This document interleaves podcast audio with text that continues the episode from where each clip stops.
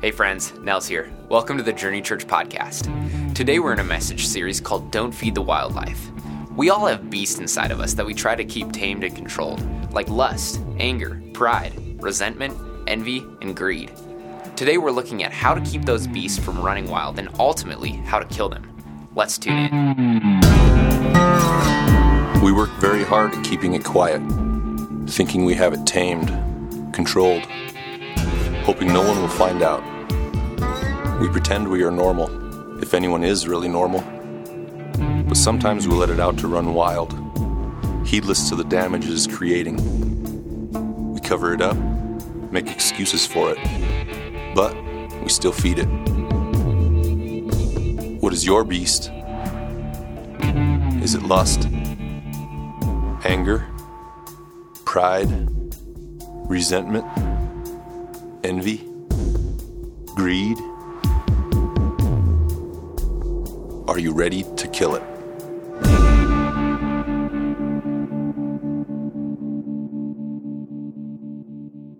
Hey, good morning. My name's Derry Long. It's great to see you. We're in the middle of a series called Don't Feed the Wildlife. You can check it out online at don'tfeedthewildlife.com. And uh, when I first saw the sermon series, I thought, uh, I thought of an incident that happened in my childhood. I grew up in northwest North Dakota on a farm, and my dad and one of our neighbors caught a raccoon. And they decided they were going to see if they could domesticate this raccoon. And so they put it in a box, they fed it, and then they took a broomstick and put a, put a glove with straw in it and tried to pet it. And, and they worked for weeks, and they found out you don't domesticate a raccoon, you just get rid of it. And uh, so it disappeared. There's certain things in our life you and I can't domesticate, they won't be tamed. And we have to replace those things with things that are healthy. So, uh, my topic today is lust. Yeah, they gave the 66 year old guy the topic of lust. the, uh, that's not actually how that happened, but it's a funny line. So, um, we usually associate lust with sexual connotation, and there are times in the Bible when that's true. Jesus in the Sermon on the Mount, Matthew 5:28, says a man lusts in a woman after his heart, he's already committed adultery. But in fact, the word lust is not connected to, automatically connected to sexual activity. The word lust reflects an intense desire. An intense desire that even when quenched leaves us unsatisfied an intense desire that, even when quenched, leaves us unsatisfied. And so it has to do with sexual activity, but it has to do with a lot more in our lives than just that. It's used in the Old Testament when the children of Israel were coming out of Egypt, being led by Moses, and in a time of deprivation and uncertainty, the Bible says they began to lust again for the menu, the leeks and onions of Egypt. And so it's used in, in multiple ways. And uh, we're going to explore that uh, this morning. Our scripture, you'll see, comes from Genesis chapter 3, verse 6.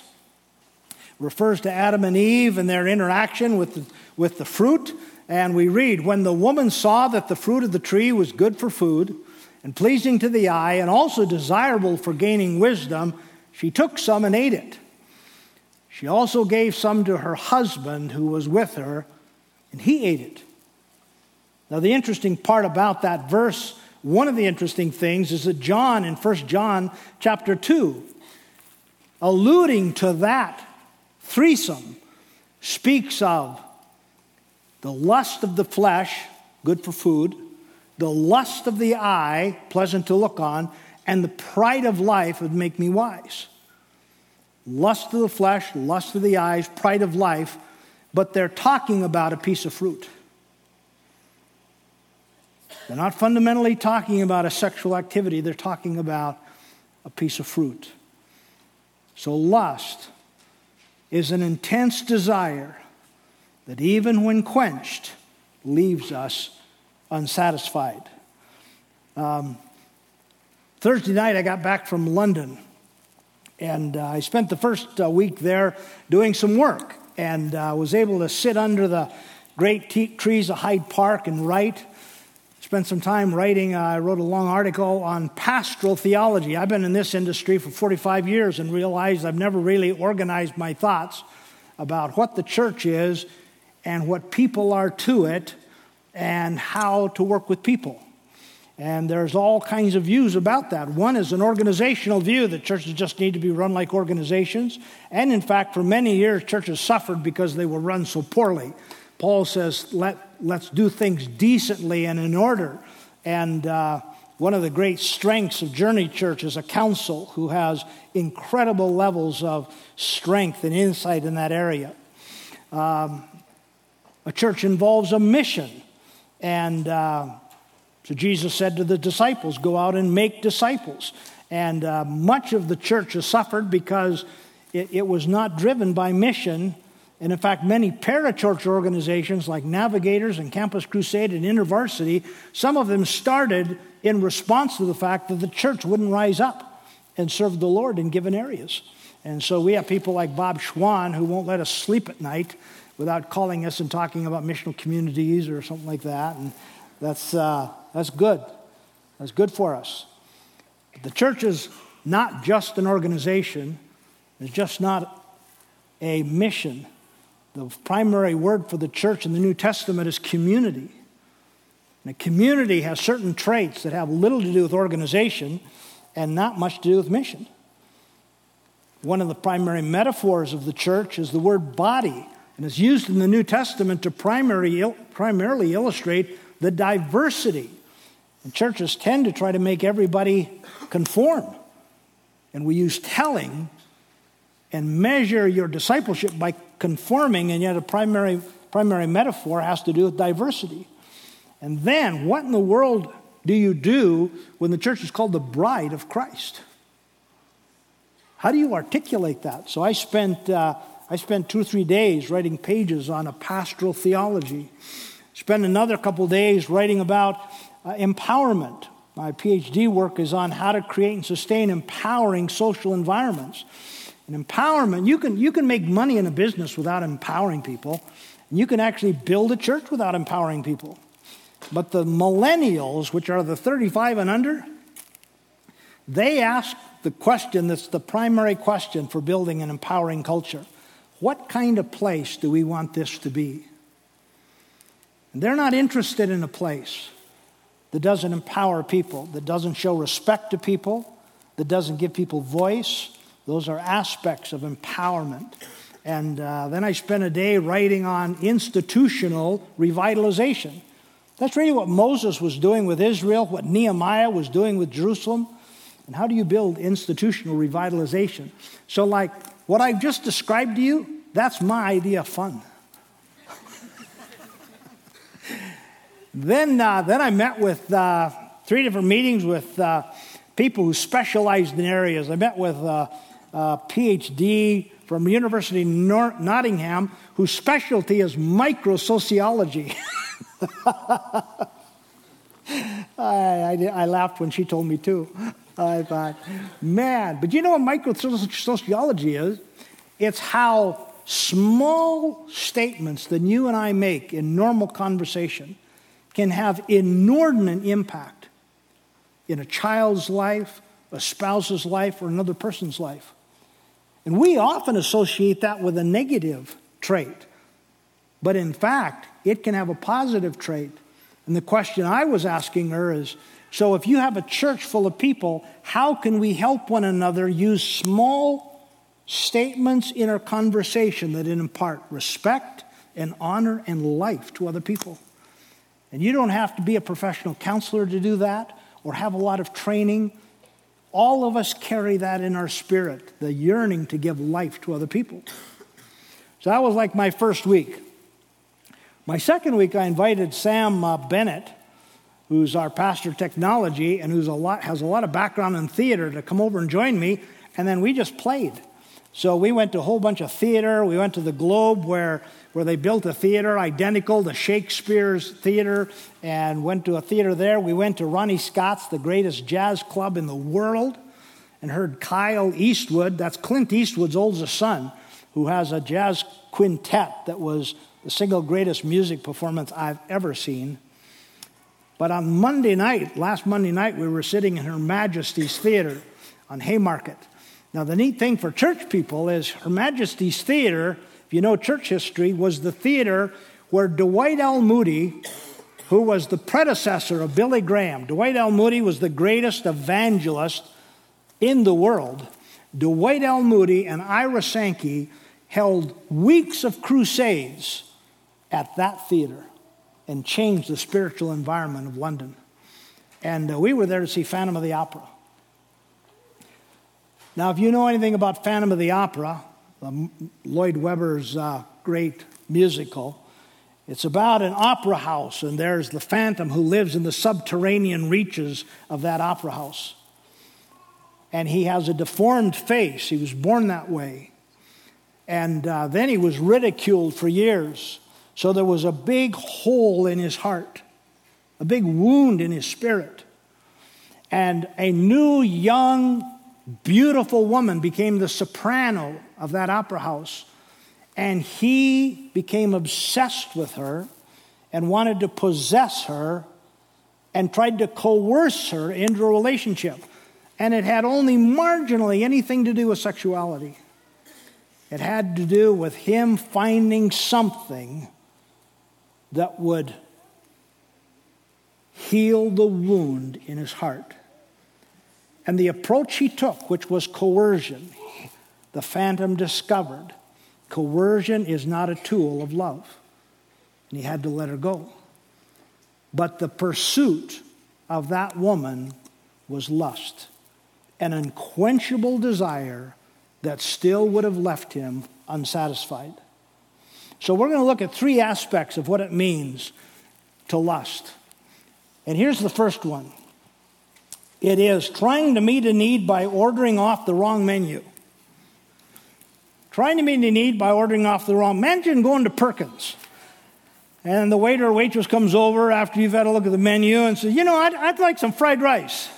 Yeah, we don't have, I'm sorry, sir. We, all right, how about some egg drop soup then? I'll just have the egg drops. No, well, well we don't really have any.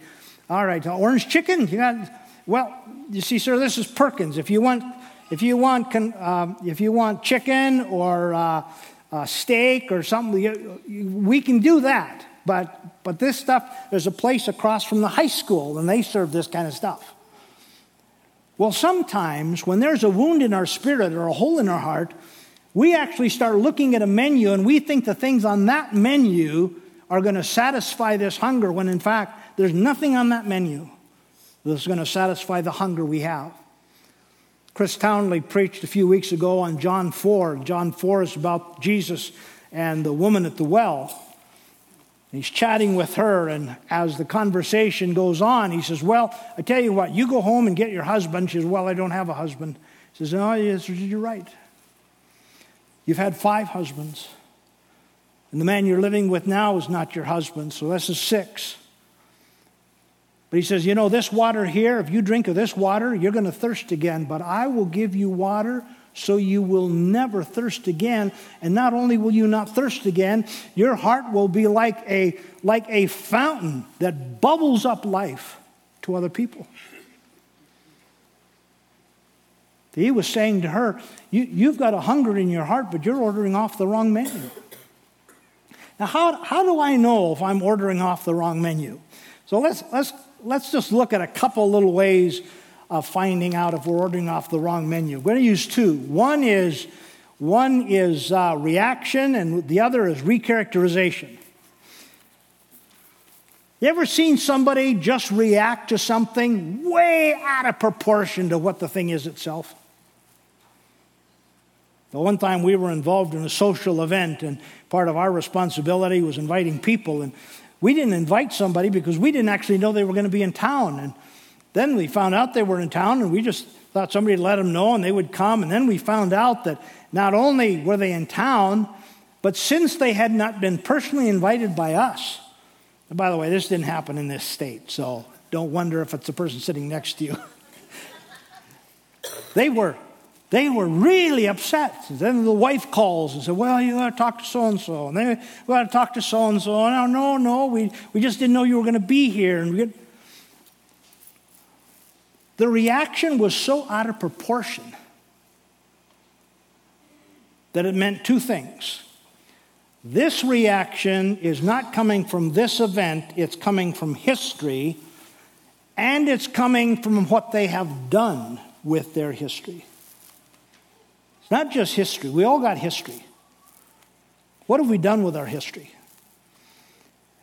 And when consistently in my life I overreact to events way out of proportion, then, then I'm actually asking things to fill hungers in my heart that those things can't fill. And I'm demanding that those things respond a certain way. Here's, here's another one recharacterization. So let's imagine a husband and a wife and we're going to illustrate three different conversations. First, uh, there's a misunderstanding, and so they're trying to just discuss how this happened. And so let's say the wife said, Yeah, but I didn't do that because you said, and he just says, Well, fine, it's always all my fault. Suddenly, we're talking about, well, who said what? And now we're talking about absolute blame. How, how did this conversation of this thing become about this thing? Let, let's, let's do another one. It's quiet in here. um, so, one or the other spouse is 15 minutes late. The other spouse is mad. Is Why are you so mad? Fine. I, I just don't, I don't matter at all to you, do I? I just don't matter. Nothing I care about, you care about at all. I don't even know why I bother to get up in the morning. Whoa. I forgot. Now, if I forget seven days out of seven, then we got recharacterization on both sides. But, but in fact, one of the spouses is understanding at that moment, I don't get, I don't even dare be human because my humanness will be interpreted as an attack on my spouse. Let's do one more. These are fun, aren't they? so, the husband and wife are having a difference of opinion. Yeah, I said, no, no. He says, but I, no, I don't think that though. I think this. Fine, fine. Nothing I say ever matters to you, does it? I don't know why you always treat me like I'm just beneath you. In all three of these, one of the spouses just shuts up because they think, well, I don't want my spouse to think they're just beneath me or that I don't that I blame them for everything. Or they, so if this conversation is always going to go into this, uh, what, what, what is this? What is this I'm talking about? This is about somebody with a history either of sin or have been sinned against what they've done with their history, but it is fully alive today. And this discussion, any one of those three, has just been a match to the powder keg.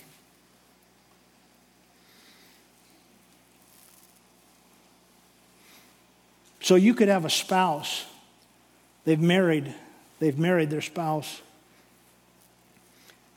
and their spouse has low self esteem, let's say, and their spouse tries to constantly tries to affirm them three times a day five times a day eight times a day 12 times a day 15 times a day. But it doesn't matter how many times their spouse says something good. It just gets swallowed up in a black hole because it is never enough. And if they said one negative thing the one negative thing will overcome 50 positive things See, those are hints that I'm trying to fill up a hole in my heart, a wound in my soul. I'm trying to meet that need by ordering off the wrong menu, just like the woman at the well. And so I am lusting for affirmation. I'm lusting for agreement. I'm lusting for place. I can't live without this thing. Let's look at another one. Developing an appetite for unhealthy food by repeated behavior. Now, here's what I learned about this. I knew someone who, for health reasons, had to stop eating some food that this person really liked. And they said eventually they lost interest in that food. I got to thinking about that spiritually. See, spiritually, I can, I can, uh, I can focus on, uh, on the things I shouldn't be doing, but the Bible says that whatever I concentrate on, I conform to. Or I can live off the truth of the scriptures, what says good overcomes evil, and so I can think of what is a healthy diet. But can I define a healthy diet for the condition of my soul? Like Psalm 1 says, Blessed is the man that does not, uh, does not walk, among, walk among unbelievers or stand or sit with those who don't have faith. But his delight is in the law of the Lord, and in that law doth he meditate day and night. He's talking about a menu, he's talking about a way that I nourish my soul. So, for example, if I need to be on a certain diet that's healthy for me, I should hang around people who eat that food. If I ought to be avoiding chicken fried steak, then don't come to the men's group I meet with on Friday mornings. Because when we go to the Western, we call 911 first.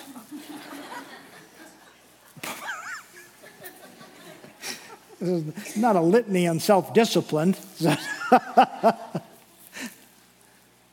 hey, can I define a healthy diet for my soul? And can I give myself to that diet? So 1 Corinthians 3 2, Paul says, says I, I gave you milk. I said, I'd like to give you meat, some solid food, but you can't take solid food. He said, you, you can't order off that menu. You haven't gotten yourself to a place that that food is consumable. So he said, I got to give you milk. So he uses the metaphor of a, of a diet for our spiritual well being. So some people get stuck in a rut of behavior, but they keep feeding off of a menu that perpetuates that behavior. Instead of working against that, start working for what's healthy. Let's give me a, one last one.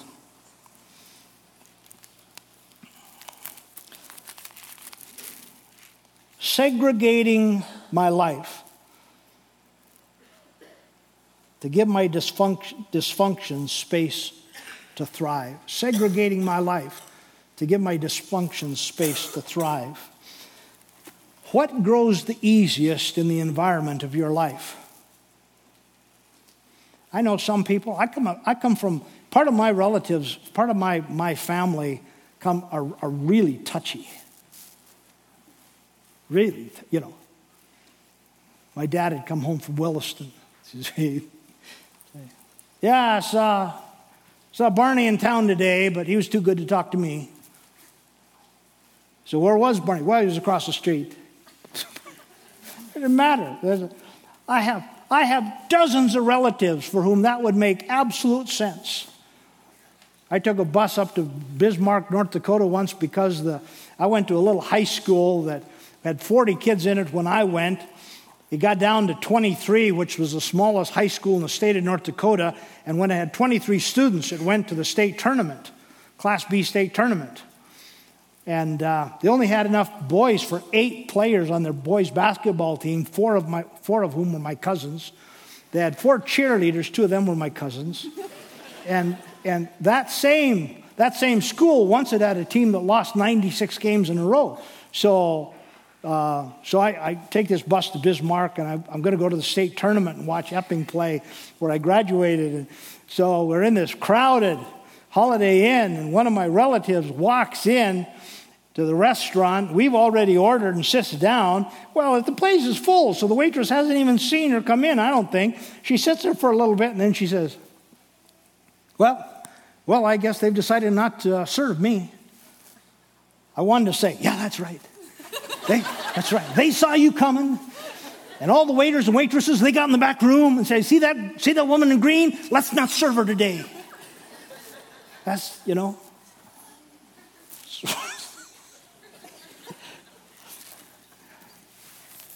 so you, you, so you and I can live in a way where, where toxic things thrive. Well, who wants to do that?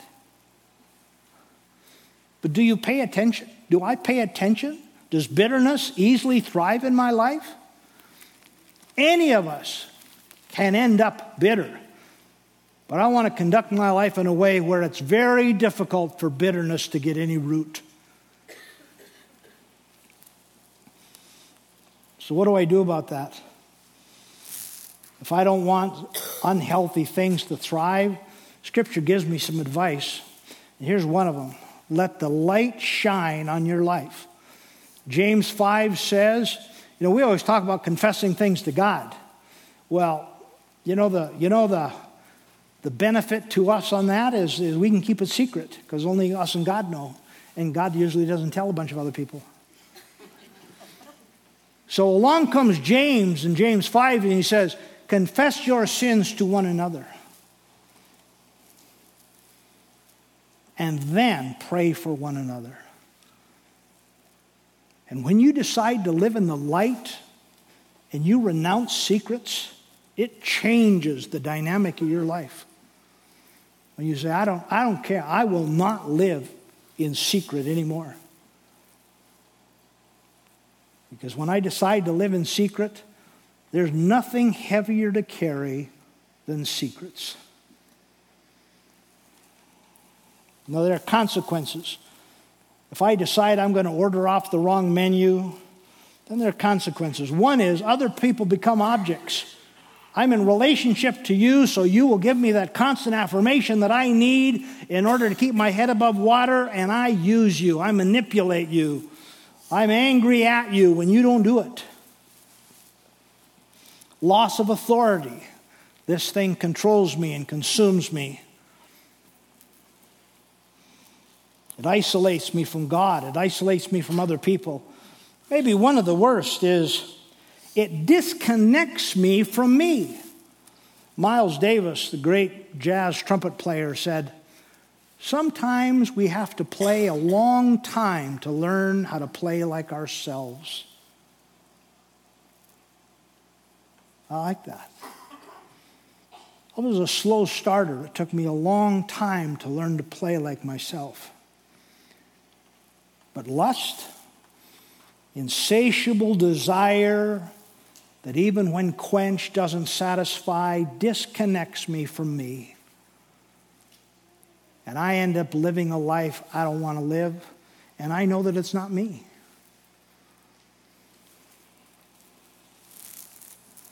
Because of that, because of this that we've talked about today, this is why we have a Savior.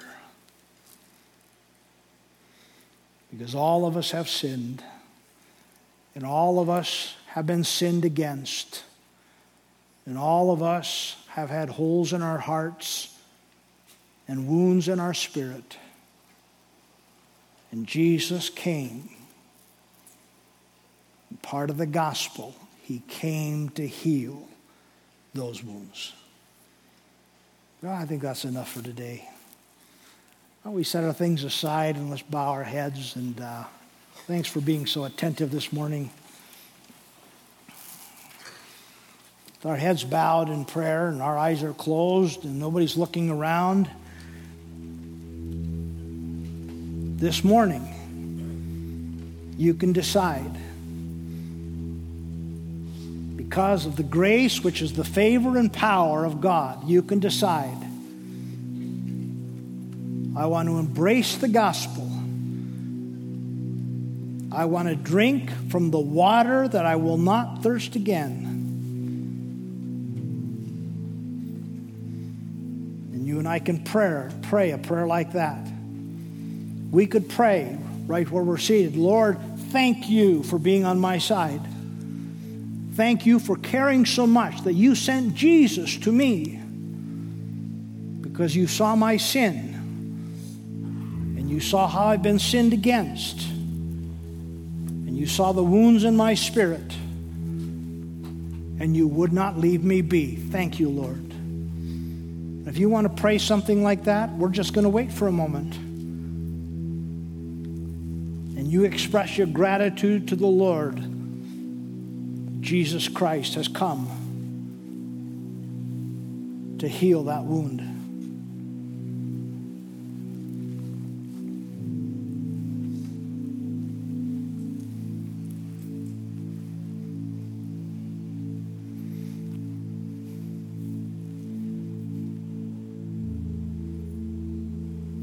And you and I recognize that those wounds are there because we've sinned and those and others have sinned against us. And we can pray and declare to the Lord, Lord, I'm sorry for my own sin, my part in this. That I tried to handle this alone and do this alone and control my own life. I know you hung on the cross because those were my choices I grieve over them. And I tell you this morning, I am sorry for that choice.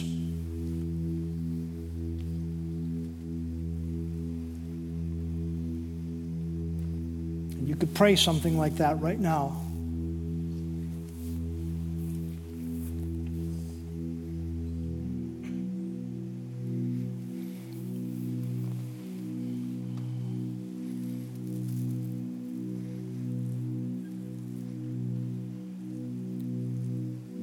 Bible tells us that if we ask for forgiveness, He gives it. And right where you're at, you can say, Lord, would you forgive me? Forgive me for handling this on my own. Forgive me for going my own way. Forgiving, forgive me for my sin. Release me from the penalty of this. Grant me mercy, O Lord pray something like that right now.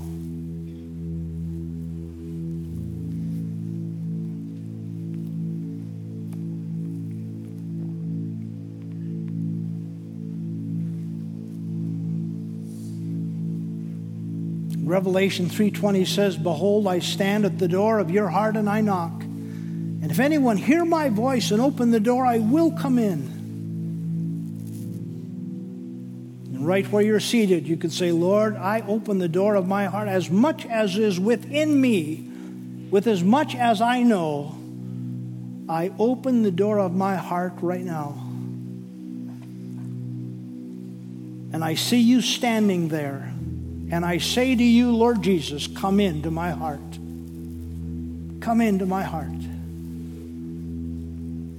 And bring with you the water so I will never thirst again. You can pray that right now.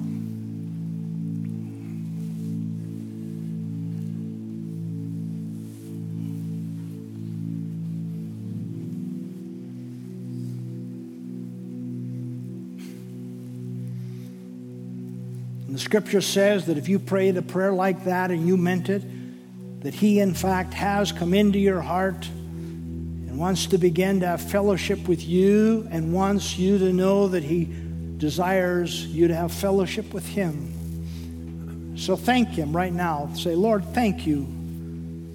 Thank you that when I open the door of my heart, you've come in right where I've been seated.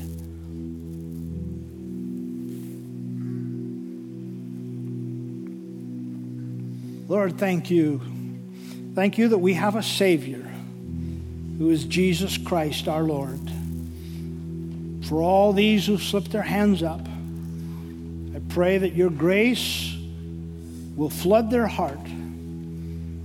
I pray that you'll bring a person, a word, a circumstance to them in the very near future that will cement that decision and will remind them that Jesus is saying, Yes, I saw you, I heard you, I saw that door open, I've accepted your invitation. In Jesus' name we pray. Amen. Thanks for listening. We hope this time has allowed you to dig out more of who God has made you to be. If you made some kind of spiritual decision today and are interested in what's next, we'd love to connect with you. For more information or to get in touch, please visit journeyweb.net. If you're interested in supporting our ministry, you can give online at journeyweb.net/give. Thanks.